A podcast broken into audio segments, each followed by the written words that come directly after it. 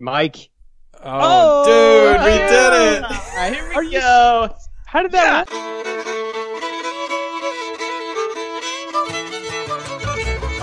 Three Dogs North is an attempt to objectify the subjective with little violence as possible.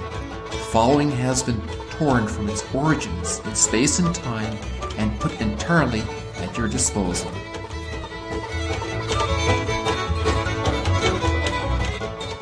Can't believe that worked. Yeah. How, how did that work? Did- Just because we hung up and restarted? You just got to try a little bit. It's like Jimmy and the electrical outlet or something. You just got to keep hitting it and sticking forks in it until it works. That is mainframe stuff, dude. hmm Yeah. Clearly Gosh, never. that did take me back. I'm pretty pumped right now. But I was serious. What I said, Mike, when you thought I was talking about you, which I was. Uh, but the dogs, man, no one celebrates little victories as well as the dogs. Am I right? No, that's very true. That is very, very true. We got after celebrations. Yeah. yeah, it's the little things in life. Mm. It is the little things. Well, does one of you bro dudes want to pray? Rob, why don't you take it away, dude? I got it. Yeah, sure. Father and the Son and the Holy Spirit. Amen. Amen. Relax. We still don't know how to pray together. Well, with the latency over the internet, it's kind of weird. Is it weird? It's a little weird. Hey, Um, Skype, our- looks new. Yeah, I think that was part of the maybe why you had an issue is that they updated it like they always do. hmm You know, our patron saint, Father Oaks, his death anniversary was the other day. Yeah. Did you get that email from Sister Alicia? Yeah, very nice. I actually printed printed off like his notes from um Christian state. yeah Christian State, and I'm going to take them to Poland with me just to read through. Yeah, When, are you going, dude. when are you going to Poland? tomorrow. Tomorrow. Whoa. We got this I under know. the wire. Yeah, man. Yeah, so I fly out tomorrow. We're only gone for a week, but it is going to be off the hook. So Dude. it's going to be good. Um, yeah, You, be really you are good. missing the oh hellos though. Gosh, I know. I would be there as well, but oh well. Poland it is, I guess. What are you doing in Poland? Krakow. Uh, and we're that's literally we're just flying over there. I think so. Father House can smuggle a bunch of art out. is my guess. uh, yeah, make no mistake about it, dude. That is number one reason. Yeah. Um, so that's that's number one. Uh, um, I don't know. We've been talking about it for a few years, and it just worked out. We could both go and got a really good price on tickets, and Oh, is it just you and Uh, him? yeah, Oh, yeah. sweet. So it's- yeah, it's gonna be great. Um, I had assumed you were taking a pilgrim group or something. no, mm-mm. nope. Um, so we're only gone for a week, and we'll do like four full days in Krakow, I think, and we have a day trip planned to Wadowice and Czestochowa. And then we are also going to take a day trip to Auschwitz. So it's going to be a pretty intense trip. Wow. Yeah. All places you've been before? Never. Nope. Never been in Oh. Poland. hmm Yep. Never been in Poland. But I've been reading all about it. Uh, been reading Witness to Hope. Almost through that. Well, I, I got the abridged version of that, so it was like ten hours on Audible. I'm almost done with it. And then I got this book like on Krakow and John Paul II that George Weigel wrote for the World Youth Day there, and it's really good. It just uh, like it's a very readable kind of layout of the city and and everything. So um, I feel like I have a pretty good base, like going into it, just to get to know him a little bit better, and it should be, gosh, it should be tons of fun. That sounds like tons of fun. Mm-hmm. Yep. And then yeah, we'll be back for all the Christmas festivities here as well, um, which will be really good. But I'll pray for you dudes over there Thank for you. sure. And um, yeah, yeah, it's gonna be cool. The Wawel, like where he was, I think that's where he was ordained in Krakow. Is like no, that's where he had his first mass. He was ordained at the bishop's residence. Um, but my gosh, dude, it's got like almost a thousand years of history. So it's got all these like kings and queens buried there. And like even the Jagiellonian where he went, like Copernicus went there as well, and like multiple Oh. other saints. Um, it's just it's like it's going to be a it's just a real deal like cultural city. Um, I'm learning anyway, which is really really cool. And Witness to Hope, gosh, that's a good book. But there's just there's stuff that's like brought tears to my eyes. Of Cardinal Sapieha was the Archbishop like when Wojtyła was young, and so during there must have been yeah like the Nazi occupation. So the Nazis were in World War II, and then the communists came in after, and all this oppression. Um, but there's just these cool stories of like, I think it was when Sapieha went to Rome to get the red hat that they came back and like this group of like it was either seminarians or young people or something like kind of met him at the train and like carried him to the archbishop's residence and like Wojtyła was in that group. And there's just always super cool like in kind of endearing stories about like John Paul II coming you know coming of age and it's gonna be good. It's gonna be really good. Hmm. That's awesome. Yeah, you'll, you'll, be in our prayers as well.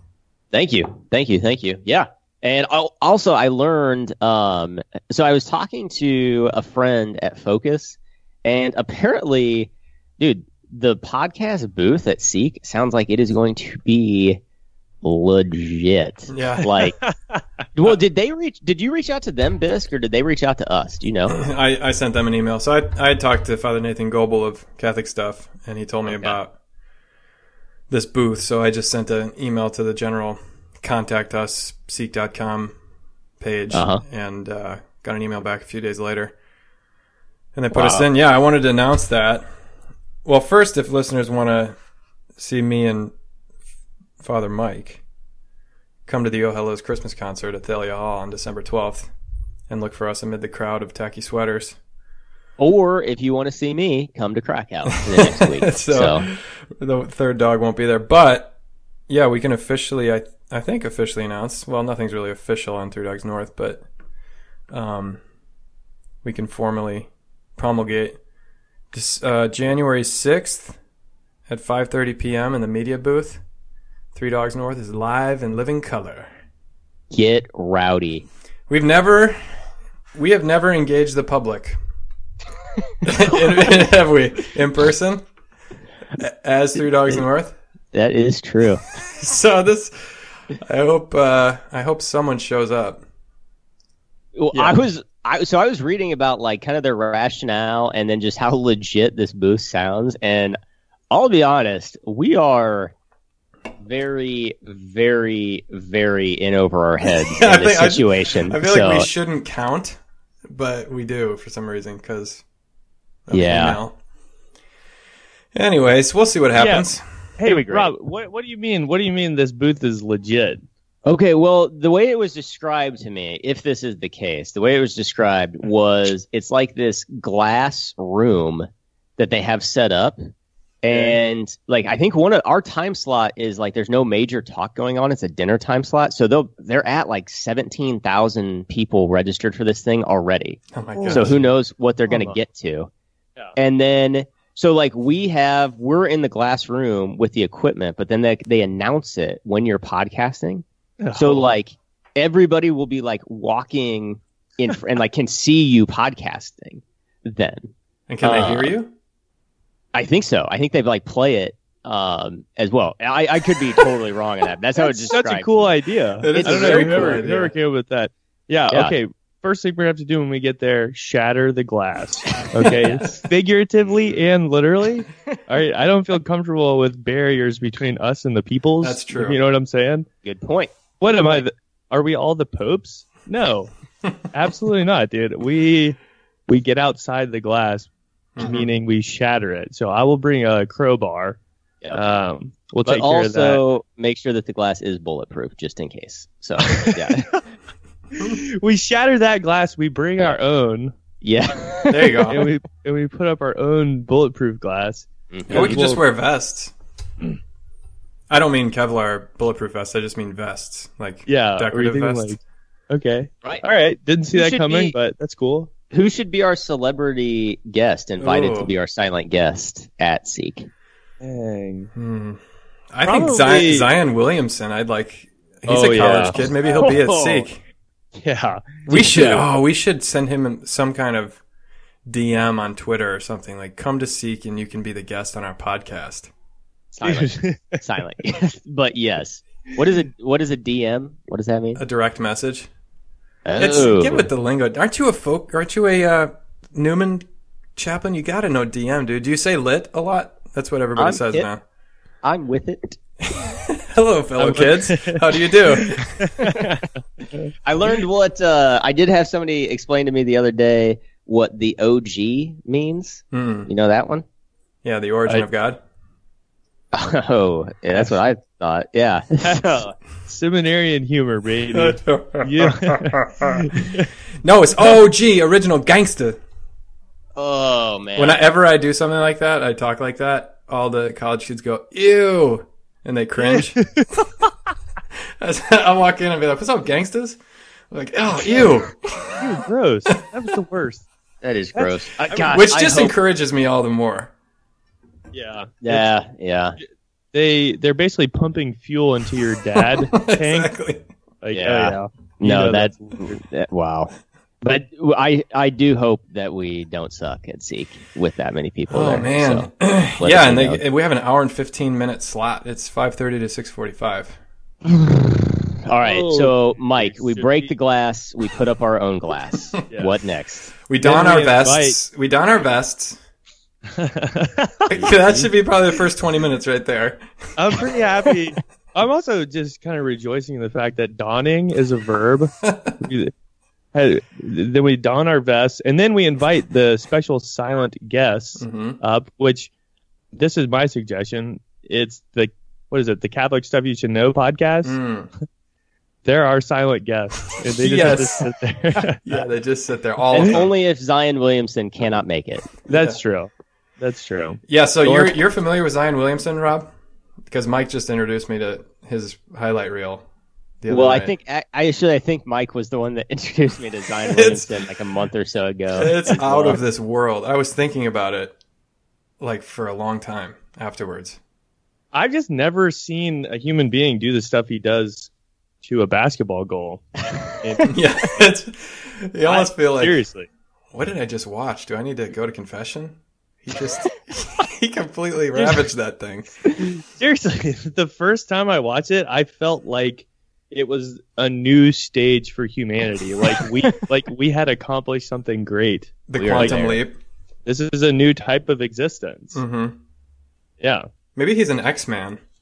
What? Okay, so Mets in your basketball Seriously. IQ, like what is kind of like par excellence of his game? Like what does he do that makes him Zion Williamson? Yeah, I mean, it's definitely the his power, his yeah, his power speed combo. Well, yeah, which means like somebody his size should not be floating like eight feet in the air like he is. like, Yeah. how are you an acrobatic six eight, almost three hundred pound person, five feet in the air? Legitimately, he did when he did the his basketball vertical looks test. like it looks like a tennis ball or like some playground blam ball or dodgeball in his hand. And the full extension that he has, every time he does one of those alley oops, the ball looks like it's going to fly over the backboard, and he goes up and gets it fully extended, and then just slams it, dude. Goes Yeah. hammer and tongs on the freaking goal.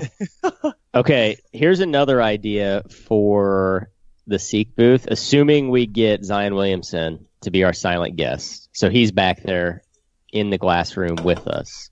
So if Bishop Barron has Jared Zimmerer and like the other, I can't remember his name, but the other bodybuilder guy for like his entourage bodyguards, hmm what if we got like Freddie Medina and Emmanuel Torres Fuentes for our that. bodyguards? hmm Yeah, Right? Emmanuel Towers Fountains. Shout out to Emmanuel. I Don love that Emanuel. guy. Yeah. Nice. He he is now employed by Three Dogs North. He's a priest Yeah, now, right? Yeah, he is. priest. Dog in Yeah. good standing. Dog in good standing. And if none of those guys work out, then we could probably get Pope Francis. Hmm. Yeah. Probably.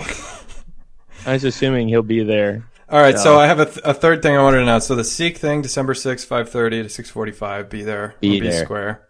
Uh, or failing that, see two out of three of the Three Dogs North at the Oh Hellos concert, um, December 12th in Chicago. Finally, I had this idea I want to run by you. I already kind of have it in the works uh, with with DC Danielle Center to make T-shirts for Three Dogs North. Like, I had this idea to do a limited run, some design that's sort of esoteric. I trust her to make something cool, but the reason I'm throwing this out there before we actually have anything is that maybe there's some catchphrase or something. It's hard being the ones actually talking and never listening to our podcast.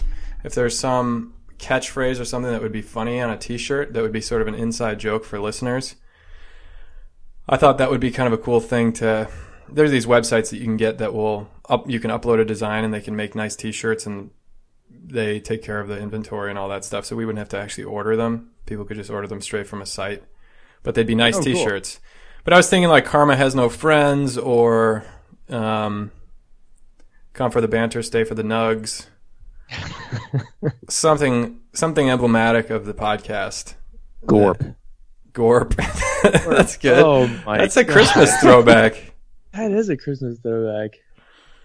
Gorp, you foul beast of a Christmas tradition. Did you put up Gorp over Thanksgiving? Oh, we, we haven't put up Gorp yet. I mean, he's still around, no doubt, because remember, he's a styrofoam ball with pipe cleaners. he's indestructible, virtually. I think what you said was pipe cleaners are basically what metal metal wires with fur or something like that. You described pipe cleaners. I mean, that sounds accurate to me. Yeah. He's Gorp is so indestructible it makes people angry that's that styrofoam exists. Like he's made of he's made of that stuff. That's got a half life of like half a million years. Yeah, yeah. Gorp Gorp will be Gorp will be hanging on Christmas trees long after we're dead. I hope so. I hope so. Um, yeah, I don't know what else. Well, I'm just throwing this out there in case people have an idea for a cool mm. T-shirt. They can tweet at us. That is to say, me or email us again, meaning me. Dude, honestly, right now I'm just happy that you re-mentioned the Oh Hellos concert because I had totally forgotten about that bad boy, dude. Um, it is on the calendar though. Let me tell you what. Yippers. Very excited. Yeah. Okay, we're gonna have to talk after the show to figure out exactly uh the search where, yeah, where and when that is. Okay. December twelfth. Yep. That's good. Oh, do I need to buy a ticket? You do. Oh, dude. I'm sure it's okay. not so Mets doesn't like to do that stuff, Connor. Come on. Come on, man. Don't you have somebody for that? I wish. Honestly, I wish I did. Everybody's life around me would be easier because things would happen uh, the way that they're supposed to. It sounds like you are pretty uh, you're pretty strapped for time these days, eh? Make make mitts.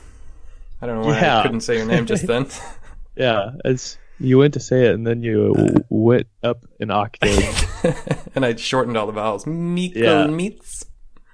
Mikkel meets. Um, yeah, that's true. I think I have probably overcommitted myself. I think that's safe to say. Um, How did the army thing go? The first year as a priest, good, very good. It was honestly, it was super great being down there. It was my first weekend of drill, and it was family weekend. Um, and so I got to go down and meet all the families and soldiers that are in my unit. Uh, it was honestly very, very fulfilling. Just waiting as long as I have to actually start being an active participant um, in the army.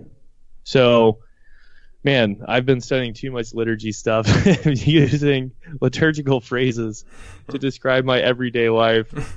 active, full conscious, active participation in the army. Uh, guys, I need to get out of the classroom. Um, but right now, just trying to finish up a chapter of the thesis, which will also count as a paper.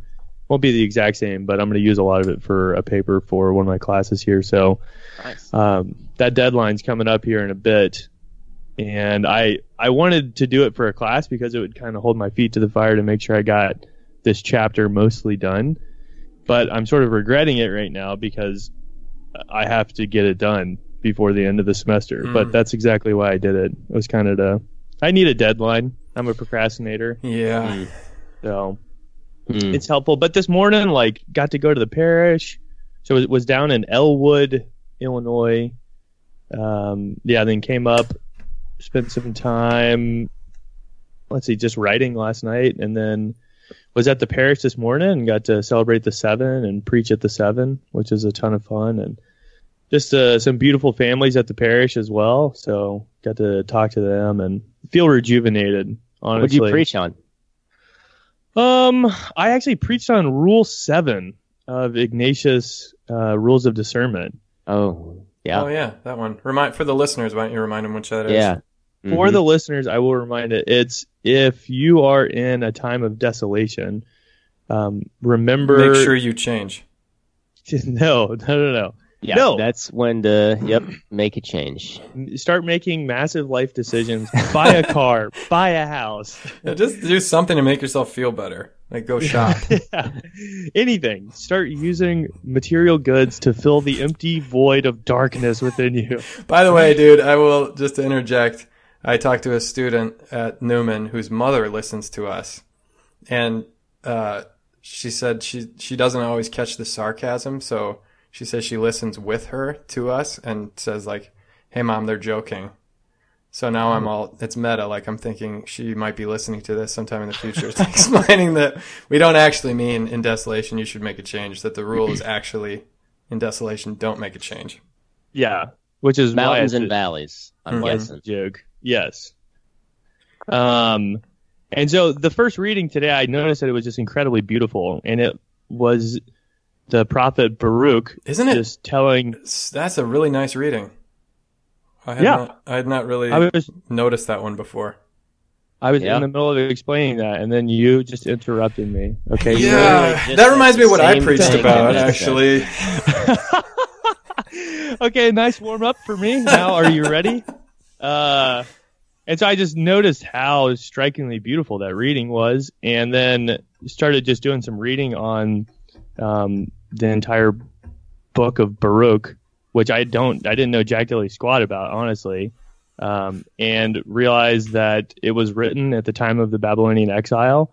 Um, and so to understand it in that context would have been probably a time of great desolation and hardship for the people of Israel that they were trying to figure out where God was and how to understand him correctly and how to worship him with the temple destroyed, cast out of their own land in their own sin, punished, removed, and are trying to repent to return back to the Lord and see if is he still there with me. And there's actually a portion of the the book. It's called the Letter of Consolation, and a lot of these things just started triggering me to this this rule rule number seven, which says when you're in desolation, that remember remember essentially that God is still there with you. And it, it sounds strange because it, it simply seems like like a mental exercise where it's like, no, just try harder to remember that God is with you. But it, it's saying more like, know with firm confidence that God never abandons you and always gives you the grace to to do His will. Essentially, that although it feels like He's not there, His grace is always sufficient. And if you boil down the rule, it comes to, and this really, it makes me think a lot of JP2 and a lot of the resistance to totalitarian states that we saw in the 20th century, like, yeah, resistance to communism and what JP2 really evoked within the people was this simple message that as the evil one comes and says, you can't, you can't, you can't, that God's vision for Israel, as stated in this letter today, was no, you can, and you are good, and I am with you, and you are made for God's glory. So I just spoke about, you know, in times of desolation, if this is your if this is your situation, like know that God does have this beautiful plan for you. And it's not always clearly visible like it is you have like the Old Testament reading in Advent and then the New Testament fulfillment. And like you don't have a sense that there was 500 years of of this leading up to the fulfillment of the promise. So it looks all nice right now, but like our own life experience is much closer to I'm in darkness and I have no idea if God's actually going to fulfill me. So Baruch is giving this consoling message to say you can. And not and it's not like hey rely on your own strength, but I say that you can do it because you have the image of God within you, which means that you have the Trinitarian power dwelling within you, and because God's grace is sufficient for you, you he you can do it because God is with you. Um, so it's it's kind of e- evoking this like hard, sometimes raw um, experience of the combination of like willing something, but willing it in in God's grace, in and through God's grace. That it's because of His grace that it activates our will and it allows us to stay true to Him, even when we don't feel like it. So that's a long way of saying, like honestly, my whole homily was just you you can do it, and and God is still with you, um, and we're and we're waiting for Him. We're you know we're waiting for that for His coming in Advent, but like this Old Testament reading was waiting for its fulfillment in Luke, you know, literally using the same words from Baruch as putting those words on the lips of John the Baptist. Mm. Um, like we're we also have this consoling message as we sit in sometimes darkness and, and wait for the coming of the Lord. But so that that was it. It's pretty Preach good, dude. it, man. More more or less. Pretty, yeah. Pretty A. My notebook fell. What's that? Nothing. My what did what did you preach on, Bisque? Yeah, because I, I, know that's the only reason why you asked. you asked, Rob. What he preached oh, on. Actually, Bisque didn't ask. I did, but I oh, was wait, curious. Wait, did I ask? Did I set myself up? Hey, Mike, what did you preach on? Hey, good question, Mike. Fine, I'll talk about my homily. no, I was going to say the part that really struck me on the lines of what you said was this up Jerusalem line. Um, because it's all about basically like standing watch for not the coming of the Lord necessarily in Baruch, but the coming back of the tribes from exile. That hope against hope that they're going to get restored back to their old glory in Jerusalem. And he says, Stand upon the heights, look to the east, and see your children gathered from the east and the west at the word of the Holy One, rejoicing that they are remembered by God. That that, that idea of being remembered by God was a, a pretty interesting one. Um, a lot of the old covenant is about remember, remember, remember. Don't forget that it was God that took you out of slavery in Egypt.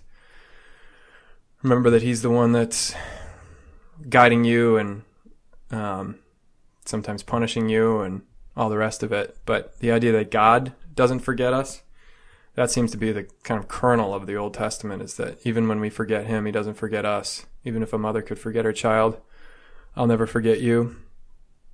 But one thing that I've uh, sometimes I think about when I get up there and preach something like that, which I've done many times, like even in darkness, even I did that this morning to some extent. We had similar homilies.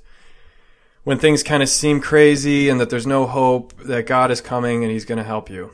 Um, it's sort of like talk is cheap sometimes, I feel like. I'm not accusing you of this, Mike, but myself rather that I don't know that I've really suffered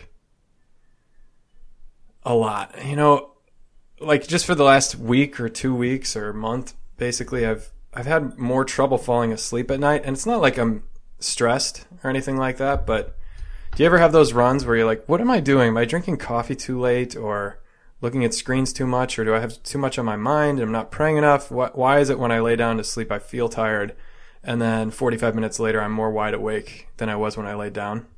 Mm-hmm. Um, and I'm not again. I'm not thinking about anything particularly stressful. Just like I think maybe some of it's I'm worried about. Am I doing a good job? And that's sort of, it's kind of like what we talked about last time about like who am I trying to impress? Just when I do come to my senses and start just praying the rosary, I do normally calm down so it is true, but just something so simple as being able to fall asleep, I take for granted. Um, just as I take my legs working and my digestive system not being, you know, in pain or chronic back pain or like basically dying or losing loved ones or all the many things that we kind of the people in our congregations are undergoing when we say God's coming to help you, you know. Um, but I don't know about you, but for my part, I'm I'm pretty scared of suffering still. Even though I believe very firmly in what you just said, I'm very t- scared of the darkness of like, what about when that comes, you know? Or when you finally are dying and you look back on your life and you're like, well, now it's now it's really all Jesus. That's all I have. And are you going to cast all your cares on him and trust like he is going to come and stand outside my grave and say, "Come on, get up, let's go. It's kingdom time." Uh, and I guess that's the project of life is to, to I think of like Chiara Badano and her hair falling out um, as she's dying of cancer and being like, "This is for Jesus," and every little bit just freely giving it away. You know, my knee starts hurting from doing squats, and I'm like, "Oh my gosh, ugh." If I'm not able to run as fast as I did when I was 21, or be able to play basketball or like the little things that I like doing, just the thought of losing them. Uh, I'm a pansy, dude, when it comes to suffering. You know what I mean? Yeah. Story mm-hmm. complete, but I think that that's where the uh, to me that's where the rubber meets the road in all of this. You know, and and the salvation that he's coming to bring is not like the salvation he came to bring the exiles, to just bring them home and give them wealth and prosperity and a promised land. But like we really do have to carry the cross first and die before we get to the homeland. It's going to get a lot darker before it gets lighter, you know? Got to die in order to go to heaven, man. You do. That's a Father Oaks oh. memory there. Mm-hmm. Mm-hmm. Homage. Yeah. That should be our catchphrase. Except it's not very funny. It's just real. you have to die to go to heaven. Dude, that's such a good line. That's so good. Well, Maybe was, not a t-shirt deal, but that's beautiful. Mm-hmm. Yeah, I my notebook fell over in the middle of the homily, which hasn't happened to me before, and I just ignored it, and because I was kind of getting into what I was saying, and um, I think I forgot a point on there that that is also a temptation as well. Like when you are in the exile, and um, it's definitely something that I I fall into as well. When you're in that that desolation, and you may not be consciously saying like, "Oh, God has abandoned me," or "Oh, uh, like I I really don't believe He's there with me," or whatever. But like the the Israelites when they were exiled, you know, Ezekiel is right after Baruch. And a large portion I remember from our prophets class of Ezekiel is him trying to stir the people to, back to wanting to return to the Holy Land hmm. because Babylon was such a dope city. They were like, yeah, this is pretty good. And they just started settling down and hmm. essentially becoming satisfied with their exile and like just being okay with living in desolation kind of a deal.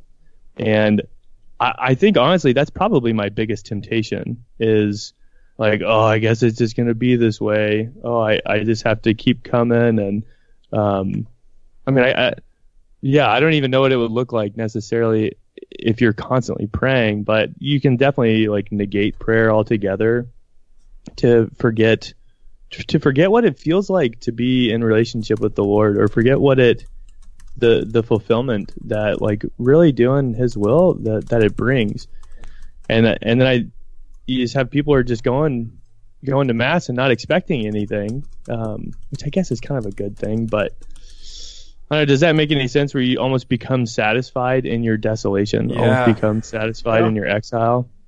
Yeah, that's very true. So I would have said that, but I forgot about it and got too fired up about. Well, I just wrote that stuff. down because I have a mass yet to celebrate. Mm. So I'm hey, gonna steal that. Trademark. You have to give me props on that, all right? It's intellectual property. yeah. But it belongs to Mundelein Seminary because you just said oh. it on the oh. podcast. Curveball. Oh, does Gus Balauskas own my words? Dude.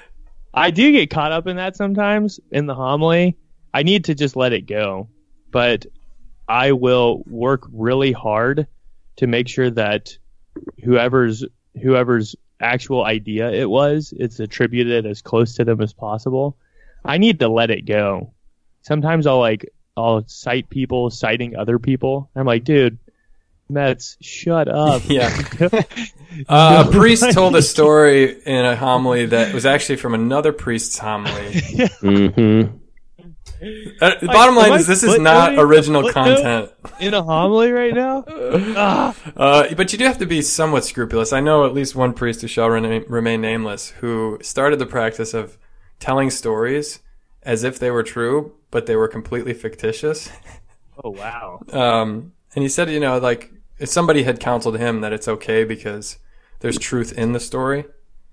Um, I know a particular friend of mine who would hate this, but this other friend, he does this. And my favorite one was he told a story. I forget what the gospel was, but he told a story that was, again, completely made up. It could be true. It's plausible, but, um, a man who had not been faithful to his wife and was not a good husband was in a car crash and it caused him to go blind and as he's laying in the hospital recovering, his wife is, you know, serving him and waiting on him, and he feels so bad and humbled by the whole thing that he took her for granted and everything like that. And when push comes to shove at the end of the story, he said, I had to go blind to see how beautiful my wife was, or something like that. it's such a. It's made up. It didn't happen. that is awful, it's got this dude. little corny storybook line at the end. and he said people were just eating mm. out of his hand. Like, oh, that's so nice. What a story. Oh man. But who knows? Even though I've cited stories, they could be made up. Stories yeah, that's true, but it's not intentionally. Yeah, yeah, I didn't intentionally deceive. Yeah. yeah. Again, this this priest shall remain nameless, but he's a good priest. Look, I told you not to tell anybody about that. I wouldn't have said you're a good priest. Dead giveaway. well, Rob, I'm curious. What did you preach on? Oh, thanks for asking. Gosh. Yeah. Uh, yeah. um, I preached on the Psalm this weekend that the Lord has done great things for us. Oh yeah, the Psalm was really good, wasn't it? I like that part about. I'm just kidding. Yeah, thank you, thank you. But Connor, you may be interested in this. So I saw Creed two. Oh, I did too. Did you did you like it? I did. I wasn't as good as the first, but it was good. Dude, I liked it a lot. I liked it a lot. Um, but I went up to Springfield last Friday and had dinner at my brother's and with his family. And then my dad and my brother and I went to see it. And we had gone, the three of us with a couple other buddies had gone to see Rocky Balboa in 2006. Mm. And so it just brought back like kind of like all these memories, and it I don't know the song just kind of sat with me of like all the good things God has done in my life. And then so I just pretty much talked about like I actually used that line that we talked about last time from Creed One of you look hard enough, you can see your whole life from up here. And talk you I that said, in like, your homily? I did. Dude, I did. I, lo- I, love you, man. Thanks, man. Thanks, man. Uh, but I said that that is actually like a really, really good practice for Advent of like letting things fall away and like finding a place or the place that you can see your whole life from. And like kind of letting, maybe similar to what you guys were talking about, like just letting all of like the hurt and the sadness and everything like that from your life and also like all of the goodness and all the like the good things God has done for you in your life and like let that be a place of peace to experience it all and experience true joy from it. And then I was I think I said at the end like if you're like it doesn't really matter if you're looking forward to Christmas or dreading Christmas um, because you don't have to make yourself feel one way or another in it because Christmas and Advent is not about us going to Jesus, it's about Jesus coming to us. And so that's the great thing that God does for us. That's why our hearts are filled with joy. Hmm. So that was it. That's really good. Thanks, man. Mm-hmm. Good. But dude, I I will tell you what, I've maybe had a conversion of sorts, maybe similar to yours to Tolkien and Lord of the Rings, Bisk, but I am pretty fired up about the Rocky movies right oh now. I'm not going to lie. So good.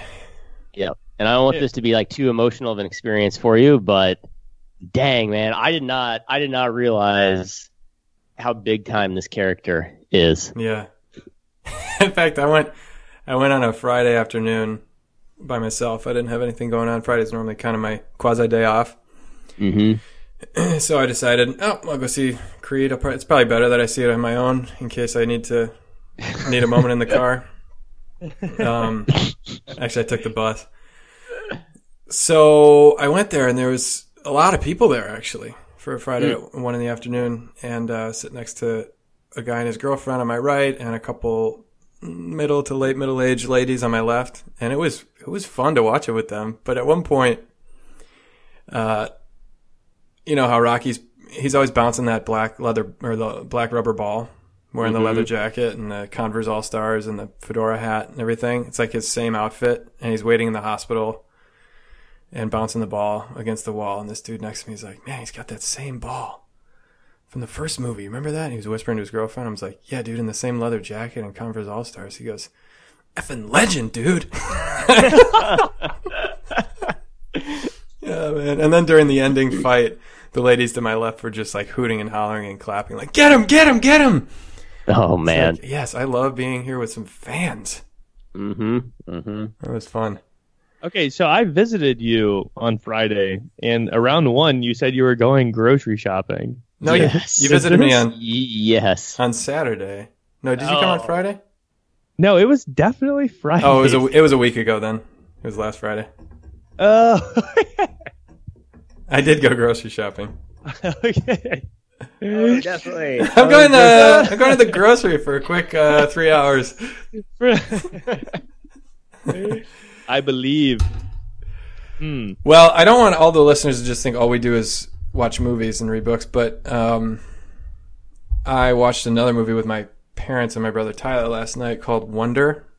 It's kind of a hmm. little cheesy. Um, oh yeah. Kind of a. I've heard that's really good. Yeah, it was good. It was kind of a kids' teens movie. It's about a boy who has a rare disorder that's disfigured his face, and he's kind of an outcast. Well, he's homeschooled because his parents are trying to protect him, and they finally send him to fifth grade. And it's just about his first year in real school, getting bullied, making friends, and it's a typical heartwarming coming of age thing. But it had a nice. Well, Julia Roberts was the mother, and she was really, really good in it.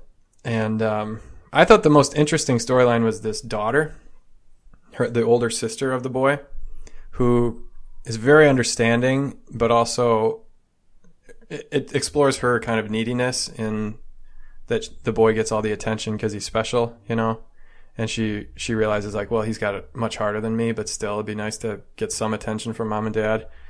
And she's in this play called Our Town, which I, I'm not a play guy, so I don't know even if it's a musical or what, but she ends up being the lead in it. She's actually the understudy, but through various and sundry reasons, she ends up doing the lead on the opening night. And, you call her a thespian or a rodeo clown? uh, that's a good question. I don't know. Hmm. Continue. Um, so she does this monologue at the end, and it's kind of a moment where Julia Roberts' character kind of sees her for the first time, at least in the movie, and uh, it's very beautiful, but it rem- it reminded me, and I pulled it up here. I'm just going to read. It's like a couple sentences, but of your whole thing about you can see your whole life from up here. Because this was the moment I I teared up a little bit, just a little bit of moisture in the corner of my eye. just one corner. Yeah, she. It looks like she's dead. I, again, I don't know the story, but she's wearing a white dress. She might be a ghost. Um, and she's looking back, and she goes, "I didn't realize all that was going on in life, and we never noticed." Take me back up the hill to my grave, but first wait, one more look. Goodbye, goodbye, world. Goodbye, Grover's Corners, Mama and Papa. Goodbye to clocks ticking, Mama's sunflowers and food and coffee, new iron dresses and hot baths and sleeping and waking up. Oh, Earth, you're too wonderful for anybody to realize you. Do any human beings ever realize life while they live it? Every minute? I'm ready to go back. I should have listened to you. That's all human beings are, just blind people. Mm. Mm. I thought, wow, that's really darn good. That is good, man. Wow. Sounds like that girl had to go blind in order to be able to see. that's good. oh,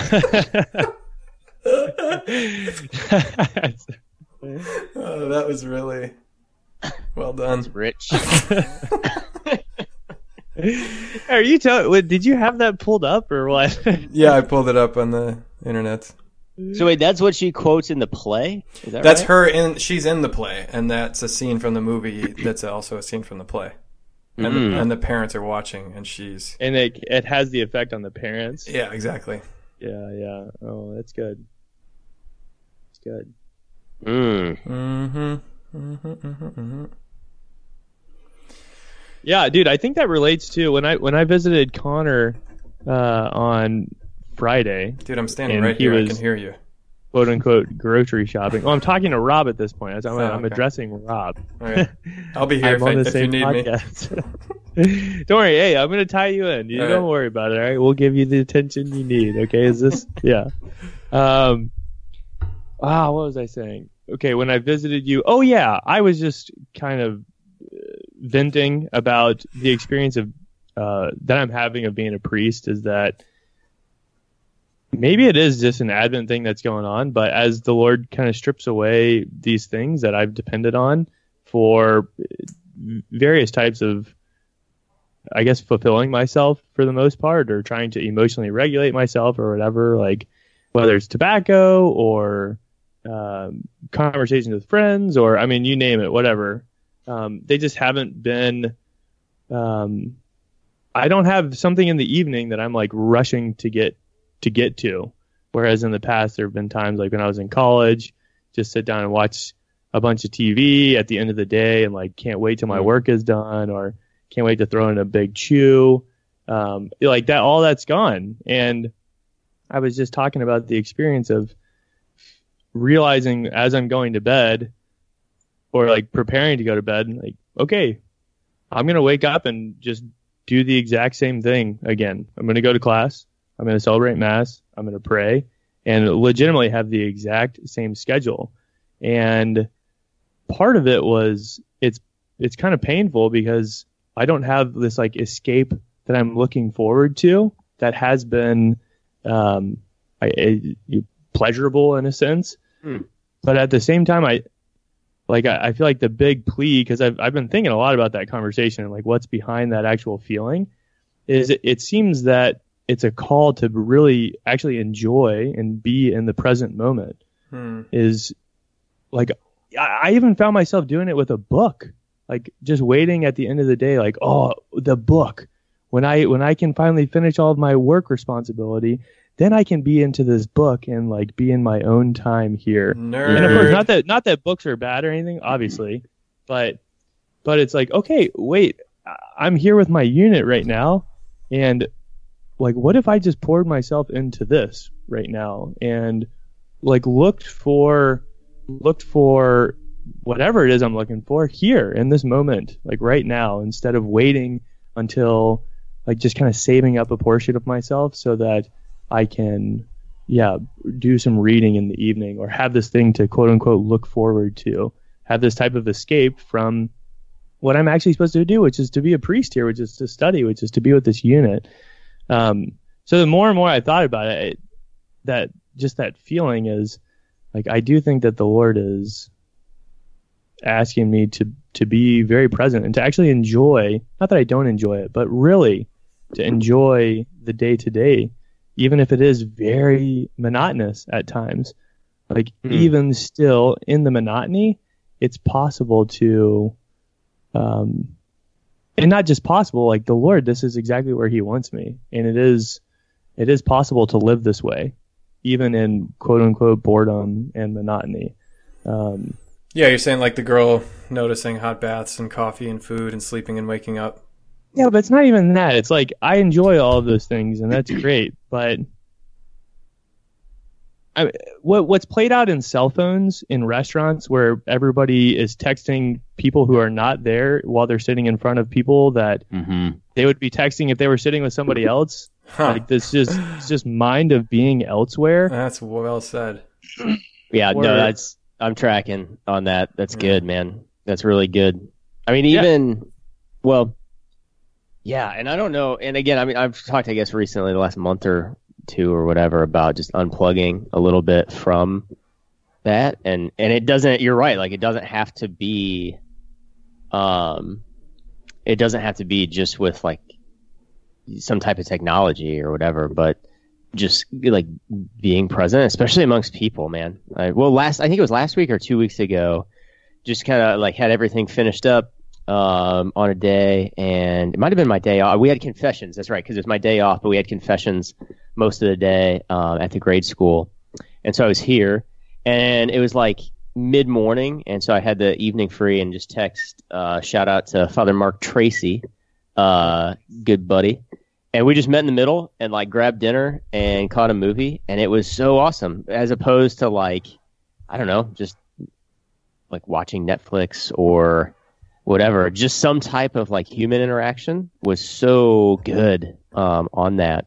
But tell me if this resonates uh, with that Mets because I have this desire to I want to go this year possibly to the like the state basketball tournament in Peoria, hmm. which is always oh, like a, a yeah. yeah. and that's all that's like an old timer thing. Totally At least like the guys uh, that that's a what's that? That's a total old timer thing.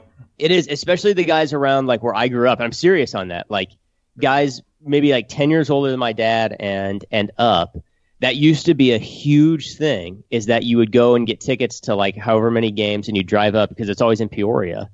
And, you know, because it's Chicago schools too. And like Peoria is a huge basketball like pipeline as well. So, I mean, there's a lot of like, I remember the t shirts when our, when our team went a couple years in a row to the tournament. We had t shirts Peoria bound in the Peoria shape bound. Of, shape, yep. shape of Illinois with the little star where Peoria is at. And I thought, man, I just want to do that. Like, I want to get a couple of like, whether it's priest buddies or whatever, and just go up there and like, yeah, I don't want to fly out to like the Big Ten tournament or mm-hmm. like go to anything like that. I want to go to Peoria and watch like high school basketball for a couple days and just like hang out with some guys, you know? Um, That's very fun. That's a cool yeah. idea. Yeah. So I guess I, I mean I hadn't even thought about it. But if you guys want to go, let me know. We could we yeah, podcast we... from there. Whoa! Podcasting live from the Illinois State Tournament. Mm-hmm. IHSA. Yeah, I, we I get to do that when I go home with my family, like the wrestling tournaments to watch my little brothers. It's a ton of, um, it's just people really just sitting around and waiting for their their children to wrestle or waiting for siblings to wrestle or teammates to wrestle and I, mean, I think that is like a big part of what makes sports so enjoyable is um, it, it kind of creates this culture where you got to interact with other people you got to mm-hmm. interact and you you got to relate to others um, yeah and there's something to well i guess with like the peoria thing but it's like that it's not know, it's just, spectacular well, and well, but like I mean, think in the last in the last ten years, like I don't even know. I mean, Jabari Parker would have played there. Um, oh, wow. Um, the who was the guy uh, for Kentucky that's so good? The big guy. He was a Chicago kid. Um, Anthony yeah. Davis. Anthony Davis was a Chicago guy. I think he played in Peoria. I'm not positive on that. Um, well, Derrick anyway, Rose would have been there. I mean, Derrick, yeah, I mean, yeah. certainly. Like you can keep listing them, but it's just there's something about two of like, yeah, I could like watch highlight reels of them and read about their recruiting profile on two four seven Sports, and then hear about how Illinois is in their top three, but they picked to go somewhere else. of course.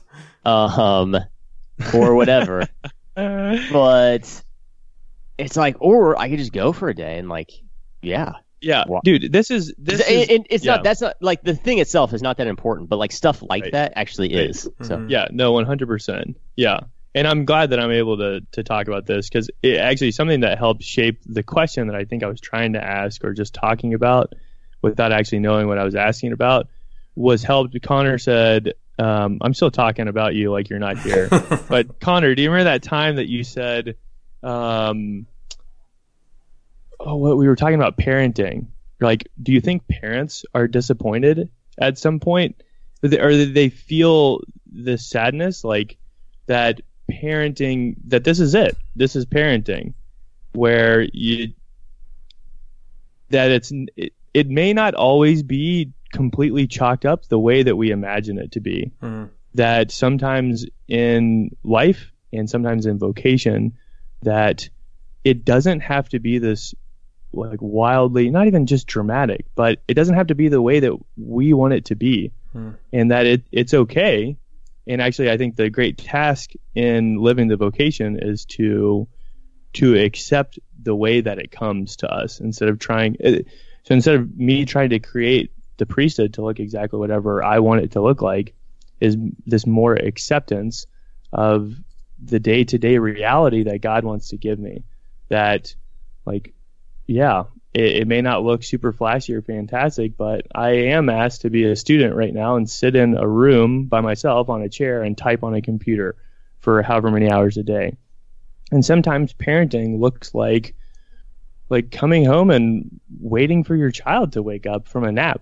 Mm-hmm. And that's legitimately it. That's going to be your job and you're going to feed them and you're going to change their poop diaper and clean the room and then like sit and watch them, which is great. I like that's the that's the thing is that is great. And so it's actually being able to live in the reality to accept reality as it is instead of trying to throw a bunch of stuff on it or like uh, trying into make make it into something that you want it to be instead of accepting it the way that God is giving it to you. And I think it's a tension. There's a real tension there because you gotta not I mean, you, I guess you do have to let stuff go, but it's tough to just accept the uh, the little things. It's really tough to accept the little things. So I don't know if that makes sense, but I think it does. It's uh, the the living in the present, appreciating it, but it's also I think the the reliance on relationships rather than objects to regulate your emotional um, ups and downs, uh, which uh, I think is to Rob's Peoria point too. Is that there are ordinary things that you can do, but simply because you're, it's not the basketball that's going to make you look forward to going to Peoria. It's the people that you're going to go with. It's the all the people that are there and the energy that's in the room. And um, to your point about you know like the feeling like the reward for getting through this day is that you get to go do another day the day after, and that sort of monotony and I want to even futility of thinking like what what is this really about? What's the end game? Especially having been used to growing up thinking like, okay, five more years of this, I go to junior high, three more years of this, I go to high school, four more years of this, I go to college, four more years of this, I go to whatever, seminary, six more years of this, I'll be a priest. One more year STL, I'll get out in the parish, and then you get out in the parish, and that was my feeling. It's like I'm 30 years old, and now I just do this till I die. you know, like I feel like you're you're um, encountering what I did, uh, podcast listeners may remember four years ago. Um, but yeah, that, a hard lesson I learned was that you cannot rely on any object to make you feel better when you are experiencing that kind of existential, um, whatever it is, angst, apathy, acedia,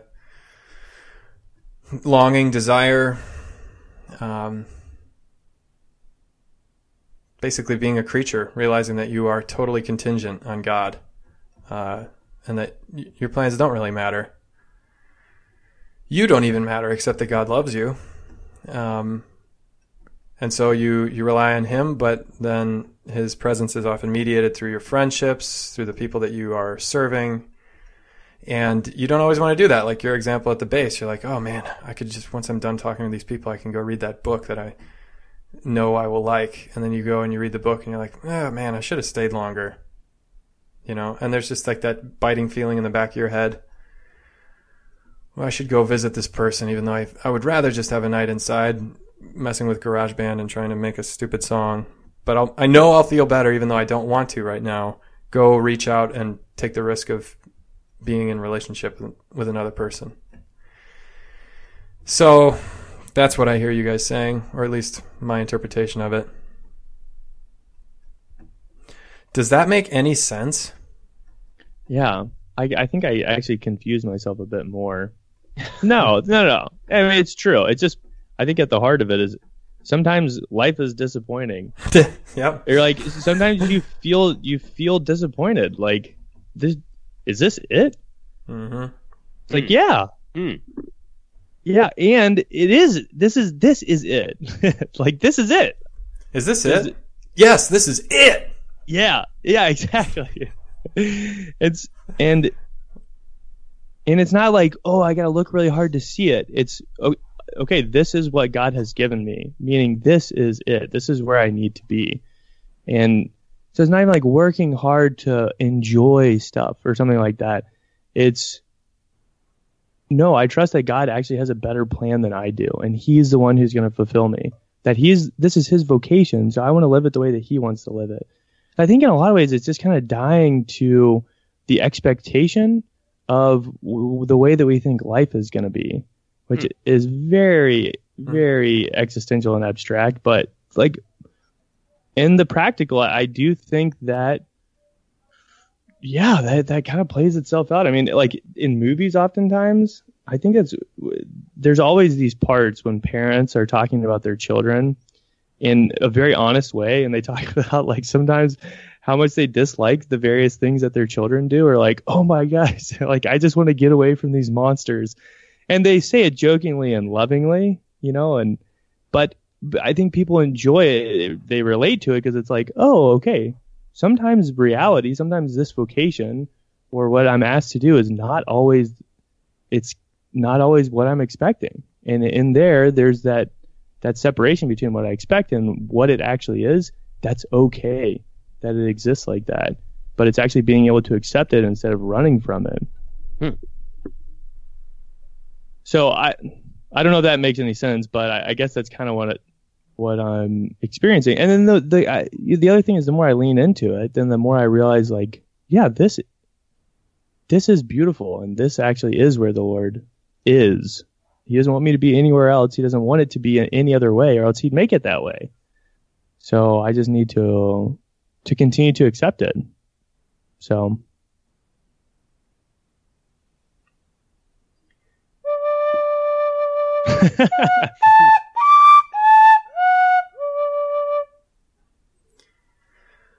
All right, hey, Mike, you need, need to get you need to get after it, dude. Yeah, well, and I I want to mm. talk to you guys for like five to ten minutes offline. Cut it.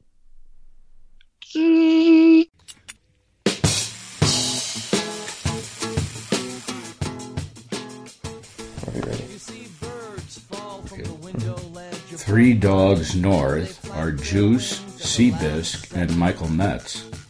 Conversations have been edited to sound smarter. Audio and transcripts of this episode are exclusive property of Mundelein Seminary and may not be rebroadcast without the express written consent of Major League Baseball. Down